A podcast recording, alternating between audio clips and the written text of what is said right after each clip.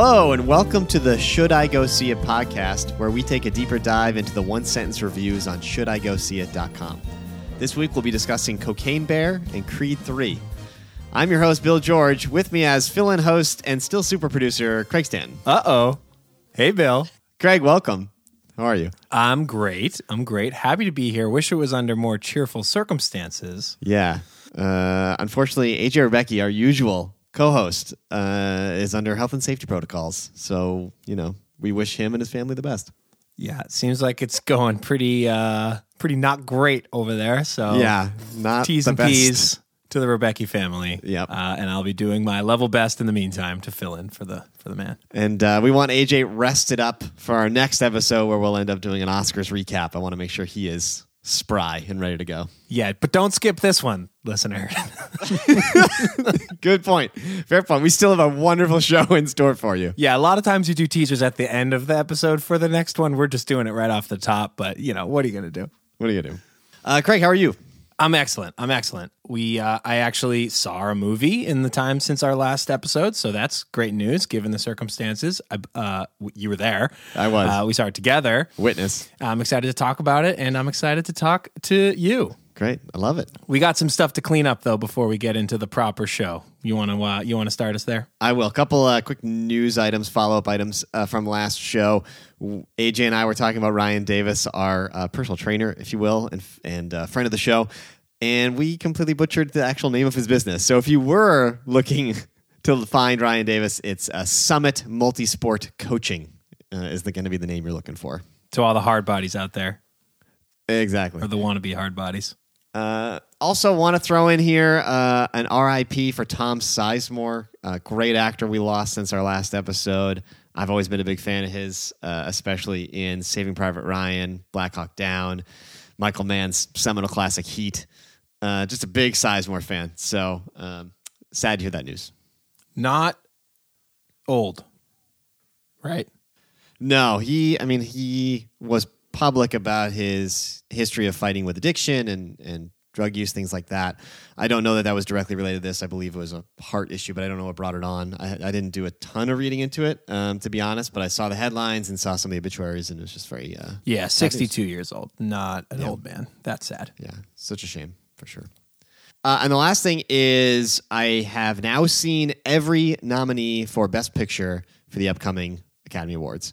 So I watched Women Talking this last week. Uh, is now available on digital. I didn't get to see it in theaters, unfortunately. I had a very short theatrical run, but I did watch it. I've now seen every nominee, and so I'm excited to talk about that when we get into the news. Um, I gave it a no, to be honest. Uh, I don't need to do a full review right now. Um, I thought that the acting was generally strong uh, and it was well made, but the script didn't really work for me and didn't feel. It felt like the book. You know, it's based on a book, and it just felt like a book on film. Like it didn't feel like real people talking. It felt like from the page, so it didn't really like connect with me um, as much as uh, as I think uh, it might with others at least. But for me, it didn't really do a lot. So I gave it an, a, a soft no on that one. That makes it the sec. So there's 10 nominees. I think maybe just going off the top of my head, maybe you gave two of them no's. All Quiet on the Western Front was a no. Yeah, that one. That's a, a potentially regrettable no, but I did do a no at the time. Yep, you got you got roasted for that one. Uh, Avatar: Way of Water was a yes. Banshees of Inisherin was a yes. Oh, you gave Elvis a no. Everything Everywhere All at Once was a yes. Fabelmans? I'll give that a no as well. I believe. No, on the Fabelmans. Tar was a yes. Yep. Top Gun was a yes. Triangle of Sadness? No, hard no. Hard no in women. T- so you're fifth. You're fifty percent of the Best Picture noms. Yeah, that's- you're a no on. That is that's abnormal. The last few years, I've given a yes to almost all of them. So this is definitely a uh, polarizing year. It's interesting. yeah. Sometimes I just feel like you're becoming more of a dick. I mean, maybe. In, in- as far as movie reviews go, not like not in like regular life. uh, I, I think I think you grade. I think you're a little more harsh in your uh, as you get uh, you know more experienced. Let's say. Perhaps. I still think if you look at the site, on average, I give more yeses than nos. So I, I think I have a reputation for being hard, but I don't know that that is necessarily the case. But when those yeses and nos happen, to your point, maybe I've skewed more no in the last few years? I don't know. That's an interesting thing to examine. We'll keep an eye on this. I think this. I think this is a good metric. This is like a good Sigsy stat Yeah. to track. Is percentage of we'll have to name it percentage of Best Picture nominees that you said no to. I think is an interesting way to track your like Mood. general mental health and disposition. Yeah. All right, well, that kind of takes us right into the news, uh, Craig, and this is now going to be your duty. Uh, what's in the news, Craig? Here we go, Bill. The Academy Awards, as you mentioned, are right around the corner. And now that you've seen all the nominees for Best Picture in uh, 2022, going into the Oscars this weekend, Bill, what is your final pick? We seem to have narrowed them down to at least five of the Yeah. ten. What's your final pick for for uh, for Best Picture? Okay, a couple things here that I want to talk about. Everything Everywhere All at Once is the favorite. Uh, they are winning like everything right now, like all the Guild Awards, Independent Spirit Awards, like all this stuff. So they have the momentum for sure. But Brokeback Mountain also did that. They won almost everything leading up to the Oscars and then lost to Crash.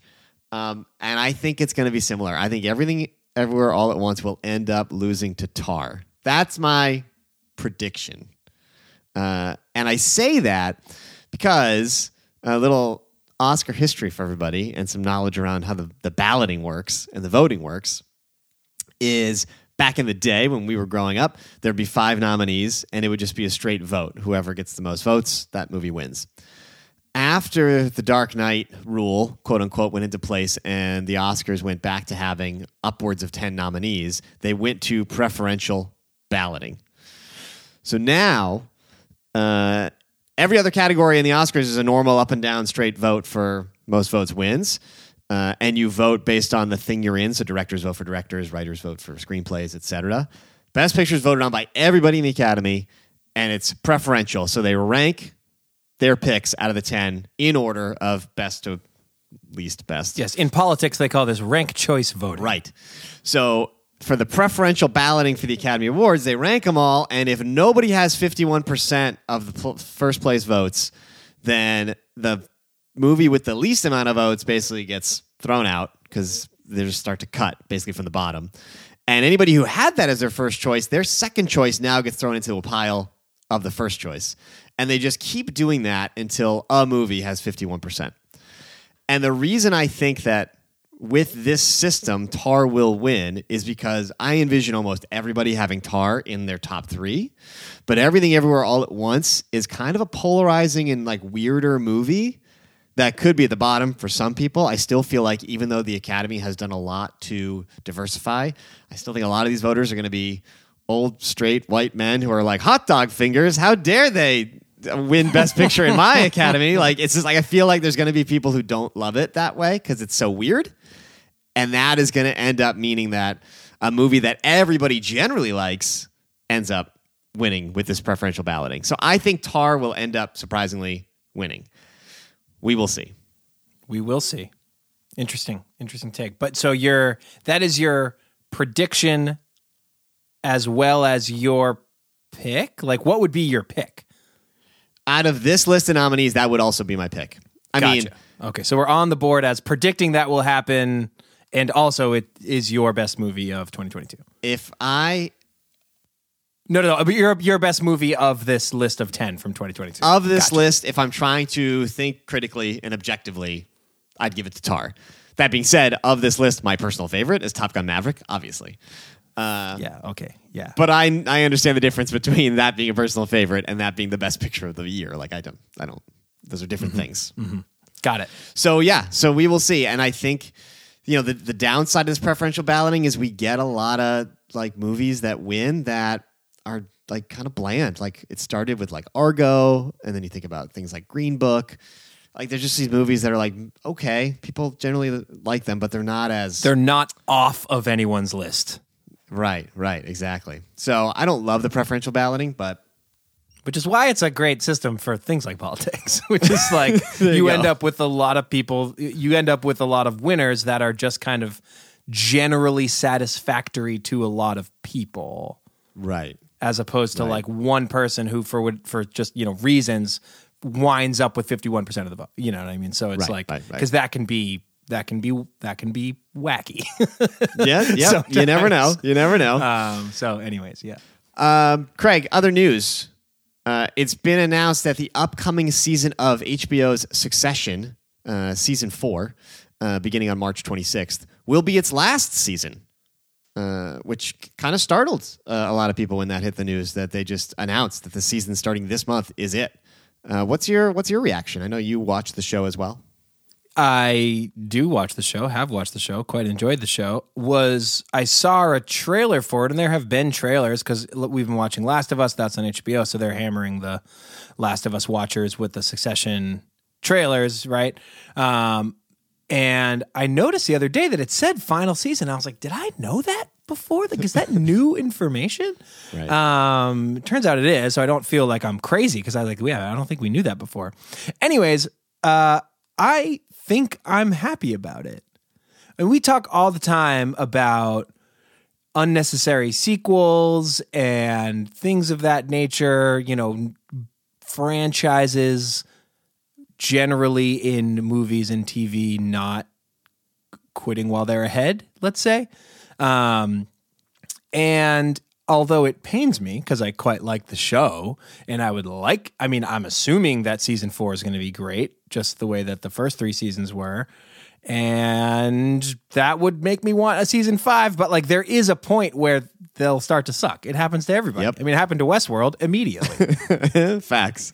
Uh, it happened to we were been t- you know something that's been top of mind because of the Last of Us comparison, like Walking Dead. Like I've been talking to friends about Walking Dead, and it's like, yeah, I remember watching the first couple seasons of that. It was awesome, and then I eventually stopped, and it apparently kept going, and I don't know, nobody cared. Right. So the quit while you're ahead thing, although it hurts. I think I'm a fan of it. I'd rather have them go out on top and you have four, I'm assuming, awesome seasons of TV that you can go back and uh, rewatch and, and relive and enjoy instead of some like, you know, long tail of slide into crappiness. Yeah, I agree. I think generally speaking, HBO knows what they're doing, especially in this regard. They understand what Showtime doesn't understand because Showtime is notorious for running their shows into the ground to try to make as much money as possible. When you think about Dexter, when you think about Ray Donovan, um, like those shows just kept going uh, and just get worse and worse and worse. And then eventually the audience falls off and they get canceled and there's no ending. Um, so I agree if it's the showrunner making that decision, which it is, uh, Jesse Armstrong saying, like, we're ready to wrap it up. We know how we want to end it, and we're going to end it. Oh, I didn't know that. Yeah. Um, I love that. I mean, the Americans did the same thing. The show on FX, uh, they they knew their ending and they got there. And Breaking Bad, similar. I feel like Breaking Bad could probably stand to cut a season, but I, I, I love it when the showrunners know how they want to end it and they're given that latitude to to end it. Versus again, Showtime corporate overlords like trying to push people to just keep making a show to make money. So sad for sure. Uh, but I do love all three seasons that have been. I assume four will be on par, and that means when you rewatch it, all four seasons are great. You don't have to preface it to somebody like you should watch Succession, but you gotta get through X, Y, Z. Like there's not going to be any of that. Presumably, it's just going to be perfect show. So I'm really excited. Sad, but also kind of excited. Um, all right. Well, our last news item is uh, we found out this week that The Lord of the Rings Return of the King is coming back to theaters in honor of its 20th anniversary this year. Or this April, excuse me. Uh, Bill, are you going to make a trip back to the cinema for this one? And where do you rank it among the other Lord of the Rings movies? I will not be going back to see this one in theaters. I know that this is the one that won all the Oscars and is the capper to the whole thing and yada, yada, yada. But honestly, to me, this is the worst one. Uh, not saying it's bad, but out of the three, I like it the least. Um, I am not a big fantasy fan. I don't like a lot of make pretend. I never really have. I do like Fellowship of the Ring, the very first one. I think that is a fantastic movie. I've seen a million times. I love it. And then I think they kind of get worse as they go. And I never even bothered watching The Hobbit because who has the time if I already know that I'm lukewarm on the series? Uh, so no, if they put Fellowship back in, I would take the trip. But for Return of the King, for all that time and for all the things in that movie that annoy me, uh, I'm not gonna not gonna bother personally. Are you a uh, Rings fan? Uh, movies, yeah, yeah. I mean, I've seen them all. I enjoyed them. I, uh, I don't know if I, uh, I definitely saw Lord of the, uh, um, excuse me, uh, Return of the King in theaters when it came out. I don't know about any of the other ones. I just remember that movie like ending like six or seven times. Yeah, that's uh, that's, that's a big part Like of it. there was so many fade to blacks. It's a long ass movie, and there's so many fade to blacks, and like everybody has their own like individual wrap up scene. And I was like, come on, I gotta pee. Yeah, yeah. Uh, that's like basically all I remember about. it. In the last forty-five minutes, there's like two fades to black and a fade to white, and you're just like, "What is happening right now?" I like how that is ano- a, another sort of rare instance of like they did get it right. Like I don't think anybody's going to redo Lord of the Rings anytime soon. You know what I mean? Like another adaptation in the same way that like everybody keeps redoing Spider-Man and Batman a million times over and like there's different interpretations. And I get that that's different because it's comic book world and there are different like uh, source material in that unlike for a fucking novel, but um, you know, undeniably, like the movies are good. They did a good job. They they reflect the books in a way that people seem to like, and like those will be the Lord of the Rings movies that we have like forever. So you know that's cool. Yeah, they stand the test of time for sure. It makes the the main thing I got from this story is that I can't believe that movie's 20 years old because it just makes me feel incredibly old because I still remember the winter of 2001 going to see Fellowship in theaters with my friends and how excited we were for those movies to come out. And now it's Yeah, you are old and gross. Uh, so moving on. yep. Thank you. uh, so should I go see it? Two movies on the docket today. Yep. Uh, let's start with something that's been a bit of a firebrand on the internet, specifically on the old Should I Go See It Instagram page, and that is Cocaine Bear. Here's how IMDb describes this uh, future seminal classic an oddball group of cops. Criminals, tourists, and teens converge on a Georgia forest where a huge black bear goes on a murderous rampage after unintentionally ingesting cocaine. Bill, should I go see it? I know. Nope. Oof. Stick to like the memes about it because the movie itself's not that great. Uh, it's just, it, first of all, just to get it out of the way, it's uh, allegedly based on, inspired by true events. Yeah. Uh, but the true events in real life is they found a bear dead in the woods next to some cocaine once. That like, there's no like killer bear rampage that happened in real life for the record. Well, the people who got killed by the bear aren't around to tell the story. Oh, Bill, okay, yep. So No, it's it's a funny premise, obviously, and it got a lot of people's attention, and they advertised the hell out of it, and they did a great job marketing it, and it made a bunch of money. Um, but when you actually sit down and watch it as a movie, it's like not actually that good. And I think a lot of people that are defending it, including the ones on my Instagram, uh, are a either haven't seen it and they're just defending the premise of it and the fact that like, hey, there's a silly movie, whatever. Uh, or they've seen it and apparently this is the first time they've ever seen a goofy movie before and they want to defend it. I don't understand. Like, there's been plenty of like goofy premised movies before. Snakes on a Plane was like the original meme movie that uh, I remember. Um, but a lot of people, I feel like this is maybe their first foray into this idea of oh my god, this is like a silly movie that knows what it is and they're having fun with it. But it's not actually that good. so on that topic, silly movies that know what it is and have fun with it, right? Like so bad it's good kind kind of things. Well, maybe not so bad it's good, but a, a, a movie that knows what it is and isn't trying to take itself too seriously. Sure. A recent example of this that I was looking for on the should I go see it Instagram is Violent Night, the uh, murdery Santa movie, Santa with yep. David Harbour. You like like what? I don't know. That was just the most recent example of a movie that I think is in that same could be described in that same way. Would you agree with that? Yep, hundred percent. And so like that versus this, or that ver- or, or Snakes on a Plane versus this. Like, tell me like what's the where did what what did those get right that this got wrong? The main difference uh, in this case, Cocaine Bear did not. Let me put it as simple as possible. It's not funny enough, and the action isn't good enough. Like Violent Night had some good comedy, but the action was actually very good, serviceable action. And Snakes on a Plane, I mean, I saw it when I was in high school or whatever it came out, and I thought it was funny at the time. So I can't really speak to how it holds up. But even like the perfect example really is like Cabin in the Woods. where you have a comedy element and a horror element, and both standalone are directed and written and acted incredibly well, and then they come together beautifully because it's a great script.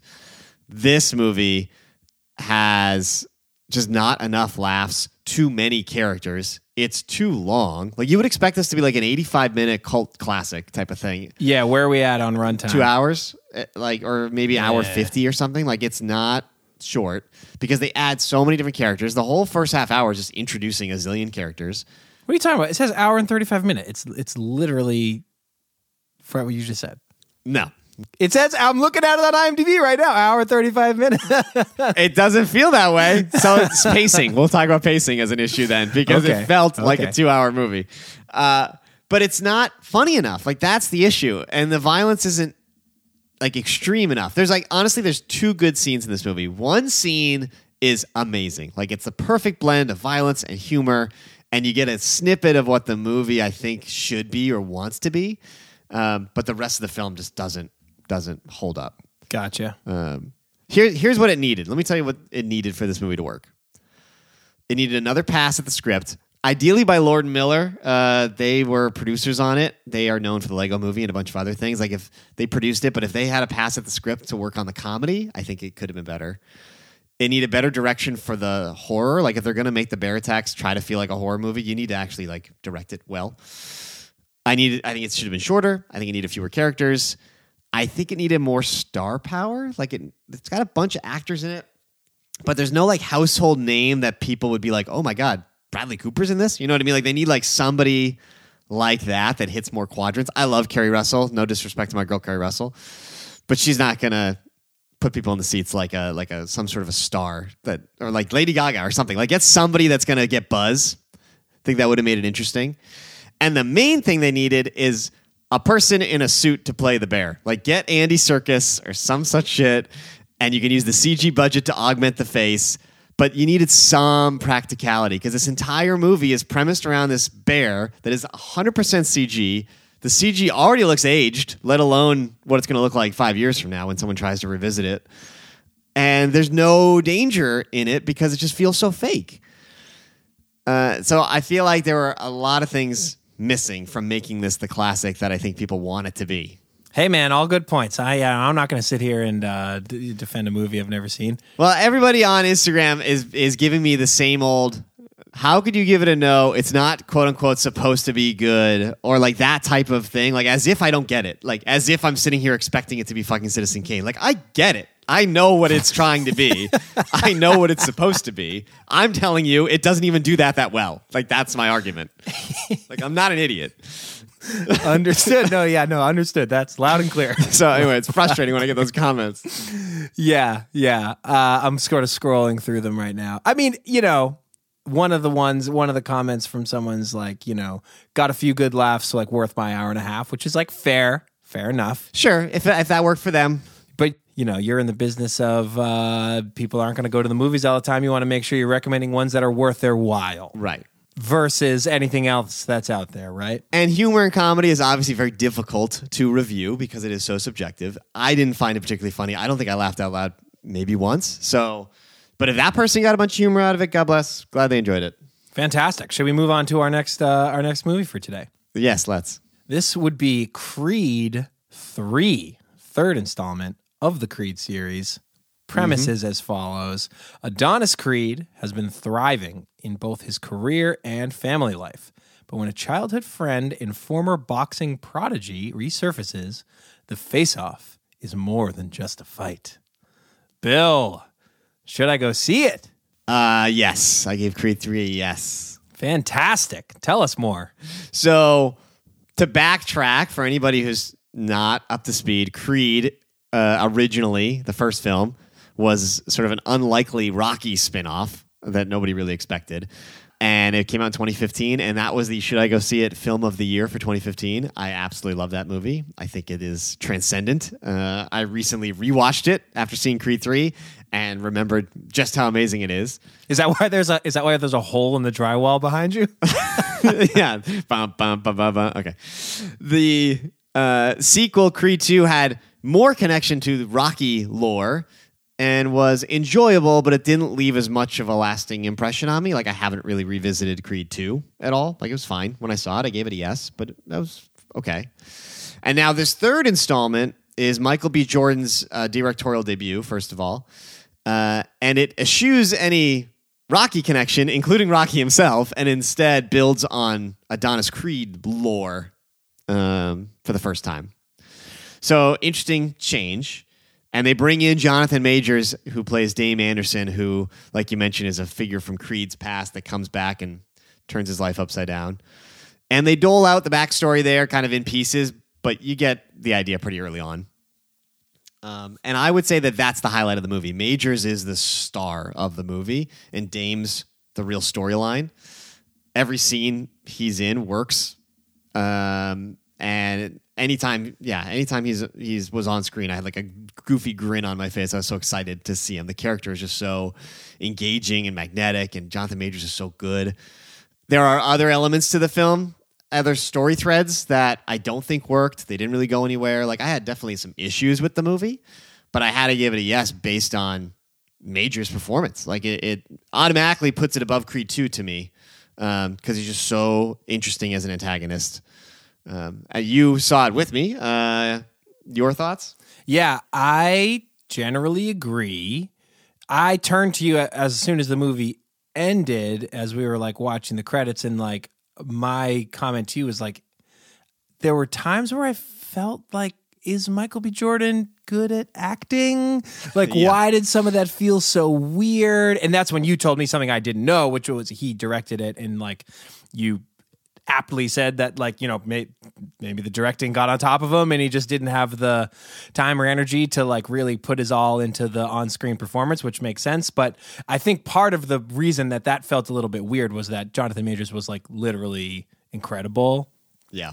And i've been thinking about that more and like something I almost want to go I almost I definitely want to see it again. I definitely won't go back to the theater to see it again because I'm not a psychopath, but um like there was this thing that he would do where when his character was like e- expressing some form of emotion, it was like he was really doing the opposite.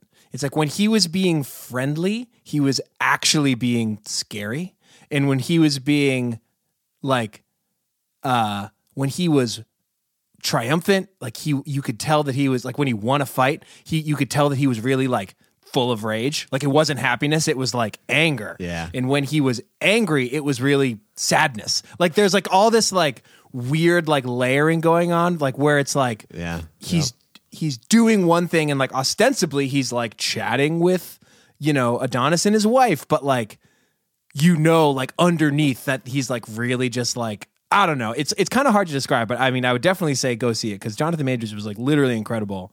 Yeah, there's there's menace there for sure under the surface. Yeah, but it wasn't just menace. It was like anytime he was doing anything, it was like there was this counterbalancing emotional force happening like under like you could see it in his eyes. Yeah, like yeah. again, like when he would win a fight and it would be like this triumph, like you could tell that he was really just mad. Yeah. yeah. Um and when he was you know, being in, you know, and even at the end, not to spoil anything, but like when he was sad, there was a moment where he's sort of sad at the end. It's really like happiness. Like he's fun, like it's it's like catharsism, not like true sadness. So, anyways, or catharsis, not catharsism. Uh, that's when you hate someone on the basis of them having cathartic moments. Uh, anyways, he was so so so good. Not to mention, I mean, just an absolute specimen. Oh yeah, what we've discussed that at length. Freaking unit. I mean, him and him and Michael B. Jordan both. But yeah, he's an animal. I I I agree 100. percent I think B. Jordan did not bring his A game, and I think it made Majors was so good it made Creed look even more flat. It made it, it made it look worse. It, it yeah. definitely felt.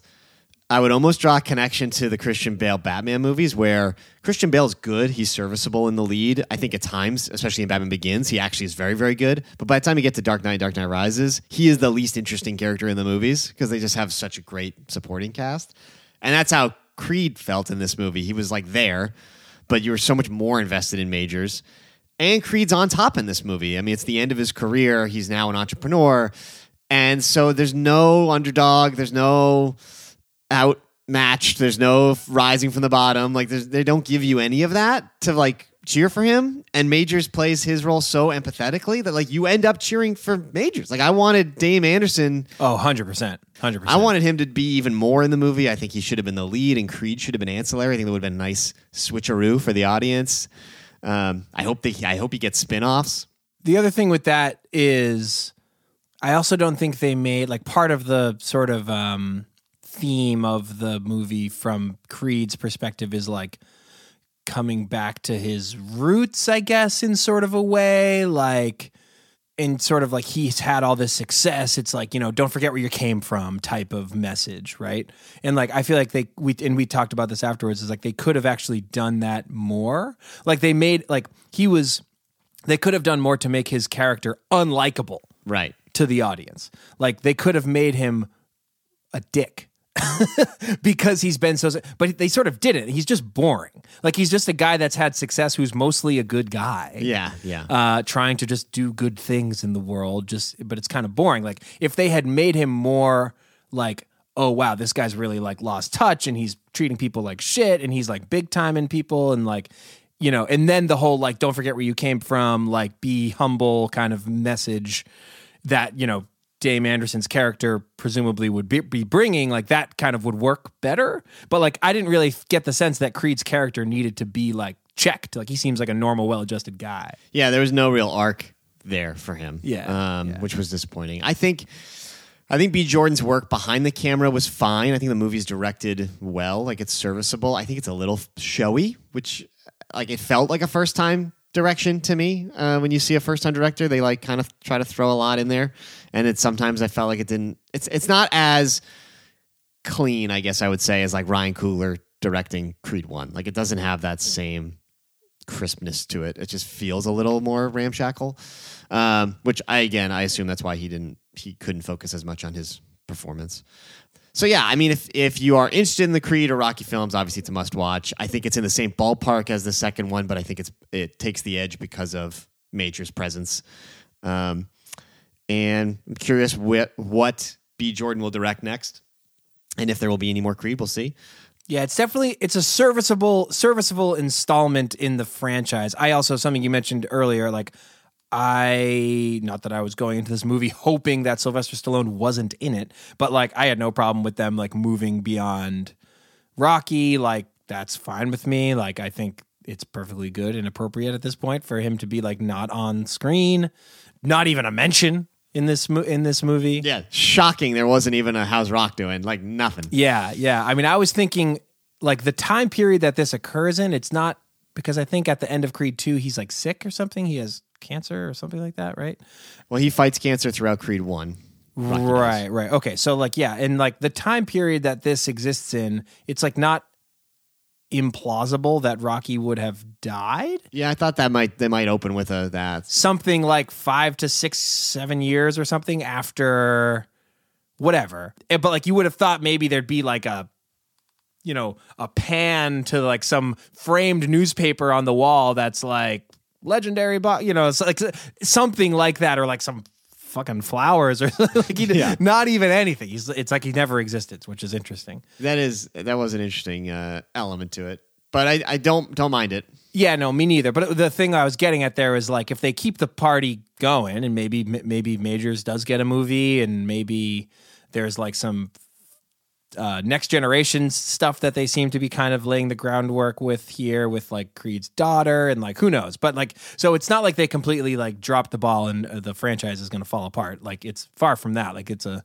serviceable installation in the franchise, I'd say. Yeah, agreed. Netflix and Bill. Bum bum. Netflix and Bill. Uh, a couple news items for this we can do first. Um, the Night Manager is getting a season two. I don't know if you know of the Night Manager. Yeah, that's when uh, all the stuff at the museum comes to life, right? Similar. Uh, no, the Night Manager was an uh, one season show on AMC um, that had Tom Hiddleston in it and Elizabeth Debicki. It was from like 2016, I think. I really liked it. It was great. Um, it was adapted from another country. Uh, originally told the story and they adapted it. And it was like I was one of those things that I assumed was just like a, a miniseries. It was like a one and done situation. But uh, apparently they're making a season two. So that was like out of the blue announced, which was kind of neat. Um, and then the other news announcement for TV was the show Billions, a personal favorite of mine on Showtime. That they are probably going to run into the ground, uh, and it's already not as good as it used to be, but I still enjoy it. Uh, Bobby Axelrod, the character played by Damian Lewis, who was kind of written out of the show two seasons ago. Uh, Damian Lewis's wife passed away, and I think he wanted to step away in general. So they wrote his character off, um, and they brought in Corey Stoll as sort of the new antagonist for Paul Giamatti, who's the protagonist. Uh, and I've really enjoyed it. I think Corey Stoll is great. I love him. He's one of my favorite actors. Um, but now they have officially announced that Bobby Axelrod, Damian Lewis's character, will be coming back uh, for the next season, which is kind of neat because now that we'll have two antagonists, they got to figure out what to do there. And Damian Lewis was, was always good in the show, so interesting announcement. Didn't expect it. And, they, and it is not being run into the ground in your. It will, but this is not that. We are not on the ground yet. We're still up in the air.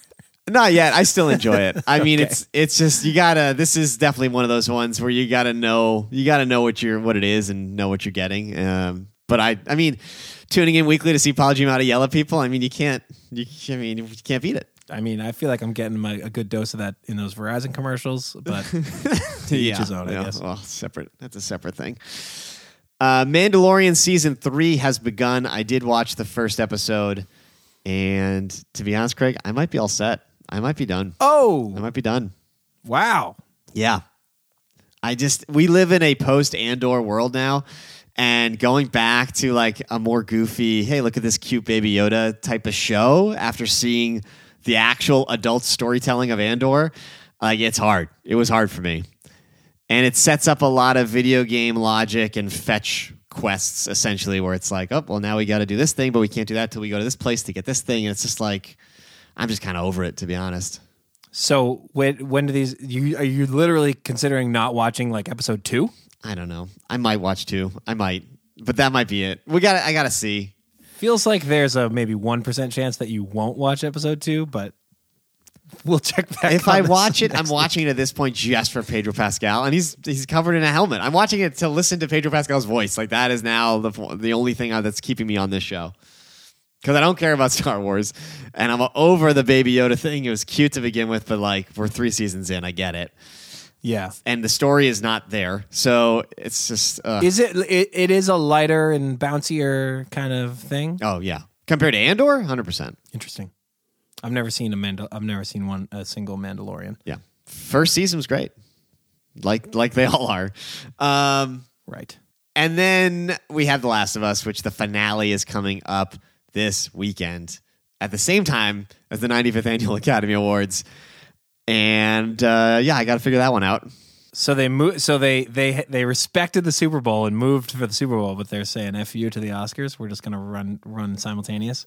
Yep. And what's interesting is there is a chance, I was reading an article about this, there is a small chance that The Last of Us finale could end up getting more viewers than the Academy Awards. Because last week, the Os- or excuse me, the Academy, uh, last week, The Last of Us did like 8.1 million, like new high for the show. And the Oscars last year had, I don't know, in the teens of millions, and it's been dropping regularly every year. So if Last of Us goes up again for the finale and the Oscars go down again as they have been, there is a chance it'll it'll cross over and Last of Us will have better ratings, which would be wild, uh, thinking in historical context.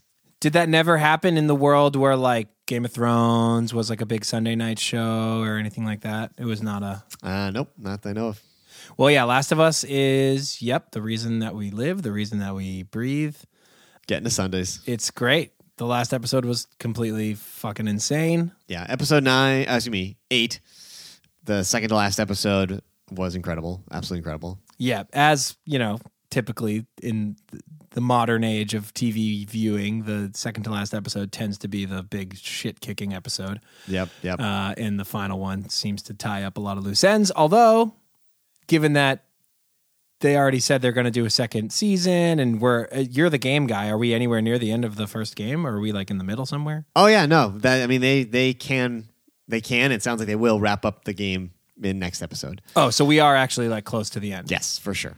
Game wise. Interesting. The show has been very it's almost like an anthology, like different, like they run into different situations every week and then move on. Very much like a video game where you have different levels. And like we're in the lat. This is now the last. Now that we finished the David section of the game in that um, last episode, we are now in the final segment. So it just depends on how much they cover, and they have said they'll finish it. So uh, really excited to see the finale because the end of the game is incredible. Yeah, I guess I haven't really thought about it in those terms where they do they do uh introduce and wrap up, let's say, Yeah. the storylines of many characters like within one episode, but it doesn't really like it doesn't feel episodic like that because they do a really good job of like either endearing you to the character or making you hate the character or distrust the character or like whatever. Like by the time the episode ends, you're like you know, either uh, heartbroken that something terrible happens to them, or you're like, "Fuck yeah!" You know, like you're totally on, and it doesn't it doesn't feel like they're rushing through it. No, and and, they, I mean, and you have Pedro and um, and Bella Ramsey as sort of the anchors, where like they are the consistent piece that you're sticking with, even if it feels episodic in storyline. You have that through connection of them and their relationship. So they they do a really nice job balancing. It's been great. I'll also throw in there. We talked about this a few episodes ago. I don't think you're watching it, but AJ and I are shrinking on Apple TV. Um, very different tone from really anything on this list, uh, but it's just like kind of a good time. Just people going through life. I'm enjoying it. It's kind of hard to describe in that way. That's not a really good like p- sales pitch for it. But if you're looking for a like semi lighthearted, but still kind of like, well, no, not semi lighthearted. It is lighthearted, but not like an outright comedy. Uh, shrinking on Apple TV is a is a good place to go. Good place to be. And speaking of Apple TV, Ted Lasso is coming back this month as well. Um, well, that's great, Bill. Anything coming up that you're going to go see? I have my ticket secured for John Wick Chapter 4, uh, which I am excited about. Um, the runtime is absurd. It's almost three hours long for a John Wick movie. I don't understand. They've gotten longer, I think, each time. Is this a final chapter situation, or are we just keeping the party going? I doubt it. I think they're going to, I mean, these movies just make too much money. Um, oh boy. I mean, I've liked all of them. The first one is a stone cold classic. The first one is also, along with The Matrix, I think John Wick, those two are the most influential action movies of our lifetime. Like every movie post John Wick is trying to be John Wick, just like post The Matrix. Every movie in the early 2000s was slow motion and techno music and bullet time. So this is like the biggest sea change I've seen in the direction of action, generally speaking, has been post John Wick. Um, super important movie. So and for a reason. The first one is amazing. Second one and third one are are good. I remember enjoying them. Action scenes were great, but they do keep adding more and more lore to it and making the movies longer and longer. And and like, there's only so much action you can take before I'm like, again, like I get it. It kind of can run its course. So I'm a little nervous looking at the runtime, but hopefully there's enough jam packed in there that it will be as exciting as the others. Fantastic. Well, uh, I hope you have a great week. I hope you survive your trip. Do you want to tell the audience about where, where you're headed? Oh yeah, that's right. This will be uh, an early released episode for those listening on on release day, um, because I won't be able to release the episode at our normal time because I will be in fabulous Las Vegas, Nevada.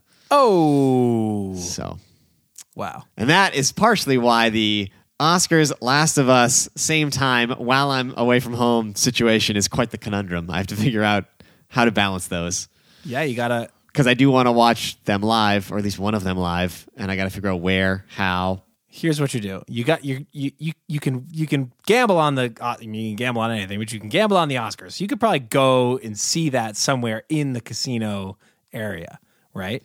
Well, here's I thought that too. Because I assume it would be on, but I'm sure it'll be on, and there's. I looked up some watch parties, and there's definitely some places that are doing watch parties. Sure. And but I also anticipated gambling on it. But friend of the show, Kin, uh, told us that there is no gam there is no gambling on it because it's an event that the outcome is predetermined. So because Price Waterhouse Cooper or whoever, like somebody in the world knows what will happen, you're not allowed. You're not allowed to bet on it. Uh, huh. well, at least not there. I mean, you could Craig is winking for those at home. You could find you could you could yeah yeah. It was a terrible choice of uh, of expression by me, but uh, yeah no. I mean, you, I'm sure you could find a guy, but yeah, I guess that makes sense. You know, someone someone had to write what's on the envelope. You know, right. I was hoping I'd be able to sit somewhere and fucking put twenty dollars down on Tar for adapt the screenplay or whatever the fuck. Like I don't know. Like it would have been cool. well that blows up my plan. So you'll you'll figure it out. I'm sure.